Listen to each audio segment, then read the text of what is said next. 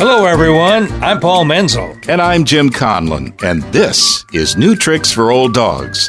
Our podcast features the many ways us older men and women howl at the moon, odd news items you don't normally hear about, and conversations with other old dogs who are growing bolder, not older. So if you've got 25 minutes or so, grab a cup of coffee, pull up a chair, and join us. In this episode, the old dogs ramble about the early days of television. We bring you another popular ads and fads. We fondly remember drive in movies. We hear from our Chief Aging Officer, Kathleen O'Brien. We introduce the latest in personal identification, and we present the case for fewer friends. The Old Dogs Conversation is with Sherry Halperin, producer, writer, talent agent, and now a writer of fiction dear to us old dogs' hearts. Stay with us. Well, Paul. Yo. What is on that razor sharp mind of yours today? Well, I'll tell you, I was thinking about the early days of television.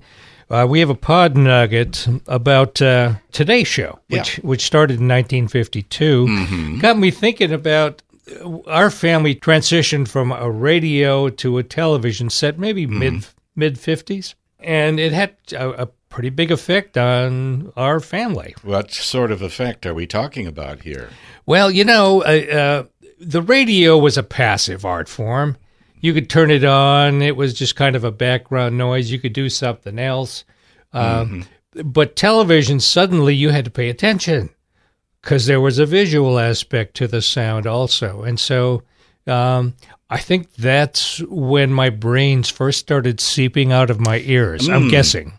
Yeah, and it's still happening Yes, as far it as I can tell. I apologize. I'll clean up my mess when Please do, yeah. Yeah. Uh, but you're right. When TV came into our house, it was riveting. It was fascinating. You could see moving pictures in your home, which until that time, of course, you had to go to the movies to see.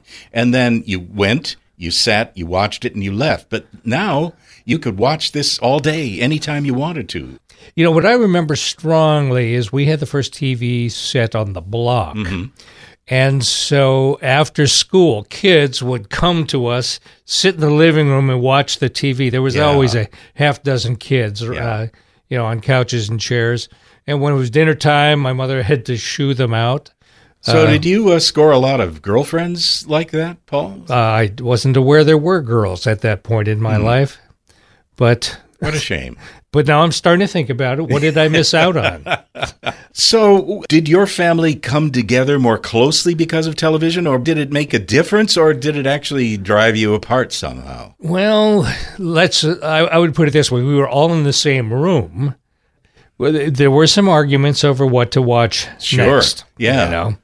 What about the comedies, though? I mean, didn't the family all get together for the comedies, like Jackie Gleason and Yes. Sid Caesar? As a matter of fact, and and of course, I love Lucy. yeah, That yeah. was the one that was never missed in my in my family. and we could laugh together about things like that. Right, So that was a good family thing. Which makes you wonder what level was the comedy on that it appealed for from a three year old to a seventy year old. And you're right. It was the variety show and the comedy show. Milton Berle, uh, which was what the Texaco Hour. Is that what his and the singing Texaco uh, quartet? Wow. You remember that at all? All. you must live in the past. I just have vivid memories. Jim, where were you? You're older than I am, much older. oh, I was reading Tolstoy. Waiting for the Tolstoy cartoon to come on. Our ads and fads focus in this episode is on The Today Show, which debuted on January 14th, 1952. It was a bold experiment, a daily news oriented morning TV program that was broadcast coast to coast. The original host was a relatively unknown personality with a relaxed style on camera. He remained the host through the 50s. The show was less than successful in its first year until an unusual co-host was added in the second year. The co-host was temperamental and known for his wild behavior. However, he is credited with saving the Today Show. Our Ads and Fads challenge is name the host of the Today Show through the 50s and his unpredictable but popular co host. We'll give you the answers later in this episode. Of all the developments during the pandemic, One was a blast from the past. There was a resurgence of drive in movies, mostly improvised movie screens in a parking lot, this pod nugget is from the Trivia Genius website. Ours is the last generation that remembers the golden age of drive in movie theaters. In 1959, there were over 4,000 drive ins across the country. They had a large fixed screen and a couple hundred parking spots with individual speakers. For one price, you could fill up your car with friends or family. It was a bargain because there were frequent double features, and you could bring your own snacks. Or maybe it was a date night and the movie on the screen wasn't important. Your first challenge was to find a speaker that was still yeah. working. This involved moving maybe two or three times. Next, you wanted to find the best location for seeing the movie screen. Sometimes this meant sitting on the hood of your car. Unless, of course, it was a date night and you weren't looking at the screen anyway. The decline of drive ins was due to several factors. They could only operate at night and didn't fare well in stormy weather. Studios favored traditional theaters, so drive ins didn't get the best movies. Home video also took a toll. Today, there are a little over 300 drive ins left. There's little to hope the industry will be coming back. You can have a much better viewing experience in your living room, but you know, we can still have fond memories of watching a Frankie Avalon and Annette Funicello beach movie from the privacy of our own car. Kathleen O'Brien is our Chief Aging Officer and the author of Reclaim Your Right to Grow Old. In this installment of commentary, Kathleen talks about TWO, traveling while old. I just got home from three weeks in Europe, only to turn around and fly to San Francisco for four nights. I felt like a flight attendant. Of course, flight attendants generally aren't as old as I am, so they have no idea what it's like to TWO, travel while old. And boy, did I get a taste of that in the last month. First, there were the airports. Lines are longer than they were before the COVID shutdown. Gates are farther away too. Luggage is heavier. We are heavier. We only had carry ons on both trips, but heaving them onto escalators felt like a tryout at the NFL Combine. You must hurry, always, because there are thousands of young people behind you wondering what's taking so long. At Heathrow Airport in London, I got pulled aside and a security agent threw open my carry on and literally flung out night clothes, underwear, ointments, and salves, searching for something. He even put my prescription cream under some kind of scope. I'm all for enhanced security, but the only thing I really want enhanced when I travel is in flight service that gets me a second glass of wine. Then there are the accommodations. We stayed in an apartment in Stockholm that was 400 years old. It was a walk up, which was fine. What they didn't tell us was that it was up five flights on a circular staircase made of stone with railings that weren't always there. The floor from the apartment kitchen was slanted 20 degrees toward the bedroom. If you dropped a Swedish meatball in the kitchen, it would roll, gravy and all, 30 feet to our bed. Is this place up to code? I asked my husband. It was in 1620, he said. We had cabs that didn't show up, a bad room reservation that cost us hundreds, and a screaming woman at the back of the plane who almost delayed our trip home.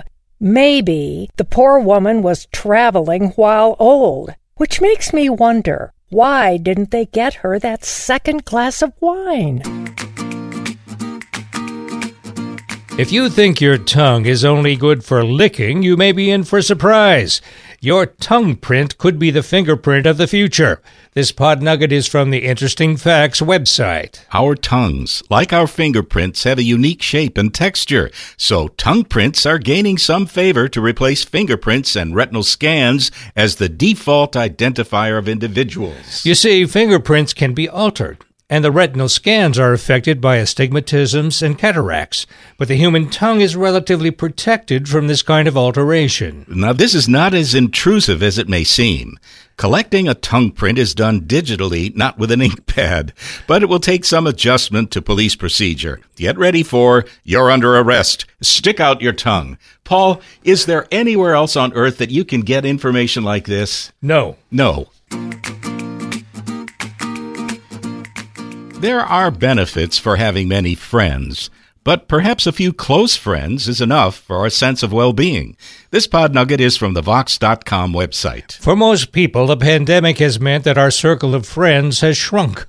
This is because our social activities have shrunk in number, which were the occasions for connecting with friends but perhaps we shouldn't be concerned about losing contact with acquaintances if our mutual interests have changed. Psychologist Robin Dunbar published a study in the late 90s that suggested we can only handle about 150 meaningful social relationships, including family and friends. He organized these relationships into five concentric circles of increasing intimacy. The outermost layer is the 150 folks who would show up for your funeral. Hmm. The innermost circle, he suggests, is limited to five people. These are the folks who will drop everything to come to your aid in a crisis. The layers come about primarily because the time we have for social interaction is not infinite. The strength of relationships is proportional to the time and effort we give them. The innermost circle of five people is robust because of the time you have invested in them and the comfort level you have when together. Keep in mind that these numbers aren't firmly fixed. The layers are affected by your personality type and life circumstances. For example, extroverts tend to have larger circles. Life changes like a new job or a divorce may shrink your circles. And the numbers start to decline into old age. We progressively lose the outermost layers as our social interactions shrink and our friends die. The obvious lesson is cherish those close relationships, but accept the changes to our circle of acquaintances as a normal part of growing old. Give me a hug, Jim. Paul, am I one of the five? You can be honest. Yeah, yeah. Thank you. Thank you. So are you. We're back with the answers for our Ads and Fads challenge. The original host of the Today Show was Dave Garroway. His temperamental co-host was a chimp named J. Fred Muggs. J. Fred was extremely popular with audiences and even had his own line of celebrity merchandise. As he got older, the chimp became meaner. He was eventually removed from the show when he viciously bit comedian Martha Raye, who was a guest on the show. You know, fame is notoriously fleeting in show business, especially if you bite other celebrities. Sherry Halperin has been connected in many ways to the entertainment business, from distributing feature films, agenting actors, directing stage productions, and working on hundreds of hours of network and cable television. Sherry has made her mark as a writer, producer, and director. Producer and director. Lately, though, she's found her voice as an author of humorous fiction aimed squarely at old dogs like us. Sherry, you have a pretty deep career as an actress and a director. No, no, no, no, no. Never nope. an actress. Never wanted to be in front of the curtain, always behind. Mm. Ah, okay. My first job was equity stage manager at a theater called Cecilwood Theater in Fishkill, New York. And uh, I did five summers of summer stock there from the time I was, oh, about 15 or 16 on, and um, had some pretty neat roommates and people that were at the theater. Um, Pete Fonda, uh, Dustin Hoffman, Robert Walker Jr., and uh, a little girl by the name of Barbra Streisand. Could you tell they were going to be stars? Barbra, absolutely um, Dustin and Peter, yeah, um, Jane would come down on weekends and hang out with us. So you were a successful and busy producer, director. Uh, when did you make that shift to being a writer? It happened at different periods of my life. When my kids were young, I wanted to do something creative, and my husband encouraged me. So I wrote my first magazine article, and the first article sold. and it was in a magazine called Today's Health. So I got a taste of writing and that it could be a career. Then I, I was asked to write a children's television show for ABC called Domingo. And I wrote that show for three years.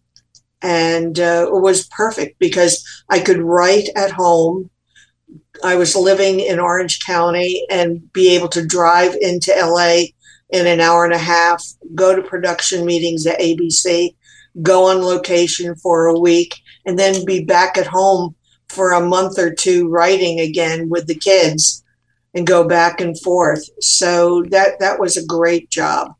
Sherry, I imagine you have certain opinions about working in writers' rooms. Uh, what was your experience?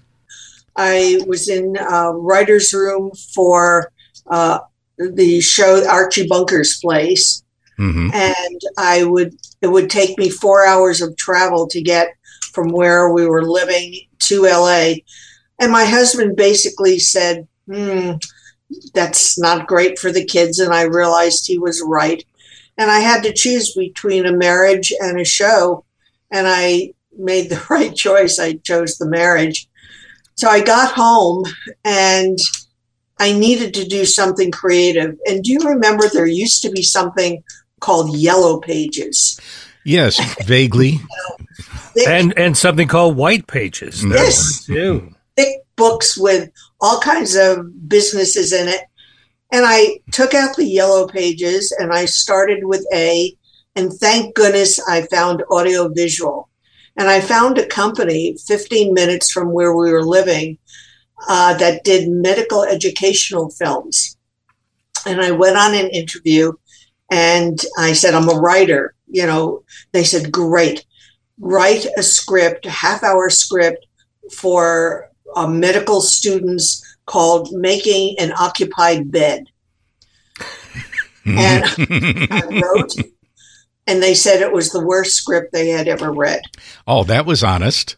Yeah. But they said I had a great background and would I like to join the company and do their casting, location scouting, and eventually I got to direct the films and I did 56 films with them over a nine year period. And that was great because I could still be a Cub Scout leader and bake cookies for my kids' classes. So it, it was wonderful. And I got to do something creative. We still don't have that transition to writing books. Well, tell us about that. Uh, sadly, my husband passed away in 1994. And about a year later, I moved to Los Angeles I was offered to do a pilot uh, for a television show I had done many years before. It was called Everybody's Talking. It was a quiz show on NBC. And I said, Of course. So I moved to Los Angeles from Orange County. And I started dating a year after. I was 50 years old.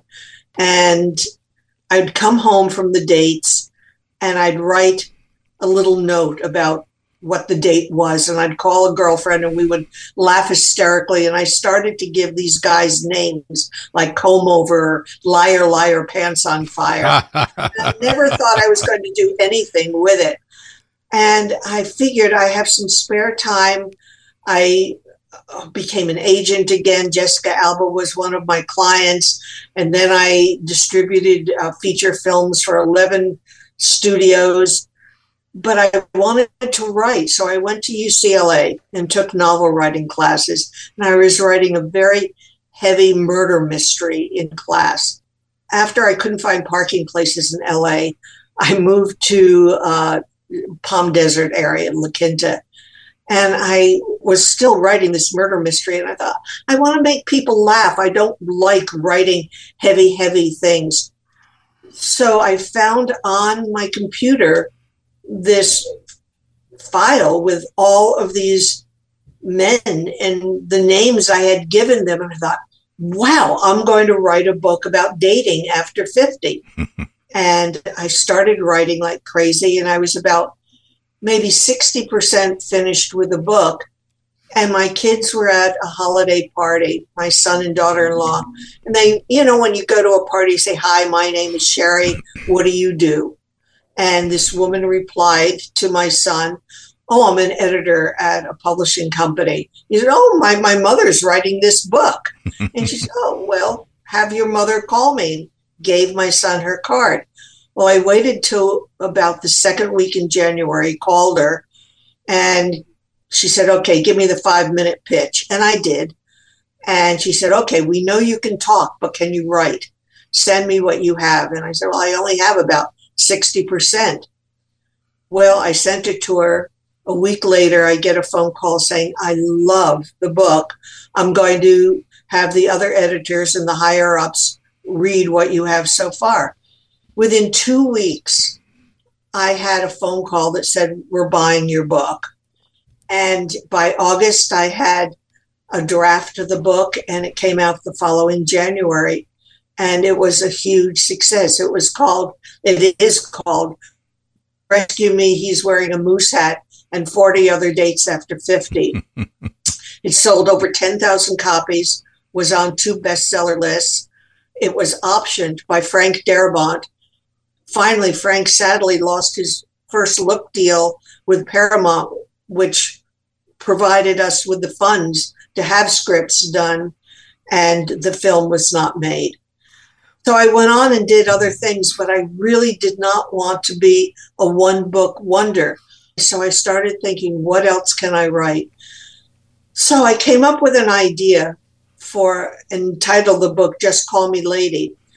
And when I was living in Los Angeles, I had an idea that if I bought a fake title and lived that life for one year, how would it change my life? If I became a duchess or a lady or, you know, some type of royalty. And it almost got made by uh, 2020, actually, and it did not, sadly. But that idea kept churning in my head. And I wrote, Just Call Me Lady. Now, my agent, meanwhile, retired, so I didn't have anyone to send it out to publishers the publishing company that had published my first book totally changed the genre of what they were publishing. So they weren't interested in it. And I decided, okay, I'm going to publish it myself. And it was the beginning of the pandemic. Well, it was a totally different experience. I created the cover of the book myself, but then I had to have someone do the spine and the back. And I had to get people to do reviews for the back. I had to copyright it. I had to have the pages paginated so that it fit into an ebook or a paperback book. And I had to figure out how I'm going to market it. Well, I did it, and I'm very proud of it. And it was presented to Hallmark by some producers. It would make a fabulous television movie. Hallmark thought about it for about four months and then decided that it was a little too risque for them. You know, if you watch a Hallmark movie, they don't kiss until the last 15 seconds of the movie. So I started thinking, what else can I write? And I got another idea for a book and started writing. And the title of this book is Mistress Molly and Her Senior Sex Club. And in the dedication, I say to my children, I am not Mistress Molly. and that book wrote very quickly for me. I did not have an agent, uh, even though I had a bestseller book. So I decided again I would publish it myself. And it just came out last week. The book is very funny and it deals with a positive look at aging, the theme of at any age you can do anything, uh, friendship, senior romance, senior sex, um, lots of very positive looks at what it's like to be in your 70s. Are you working on your next book? I'm not sure if there will be a next book, and if so, what it will be about. I was 63 when I wrote my first book. I produced my first feature film at 65 I wrote my second book at 76, and my third book is being released now, and I'm 79 years old. So I hope that I can be a shining star for people that want to do things in the third act of their life. I feel that I still can do anything. Like what you've been hearing? How about sharing the joy with your friends? We can always use more listeners. There are more episodes on the way, so stay tuned and keep howling at the moon.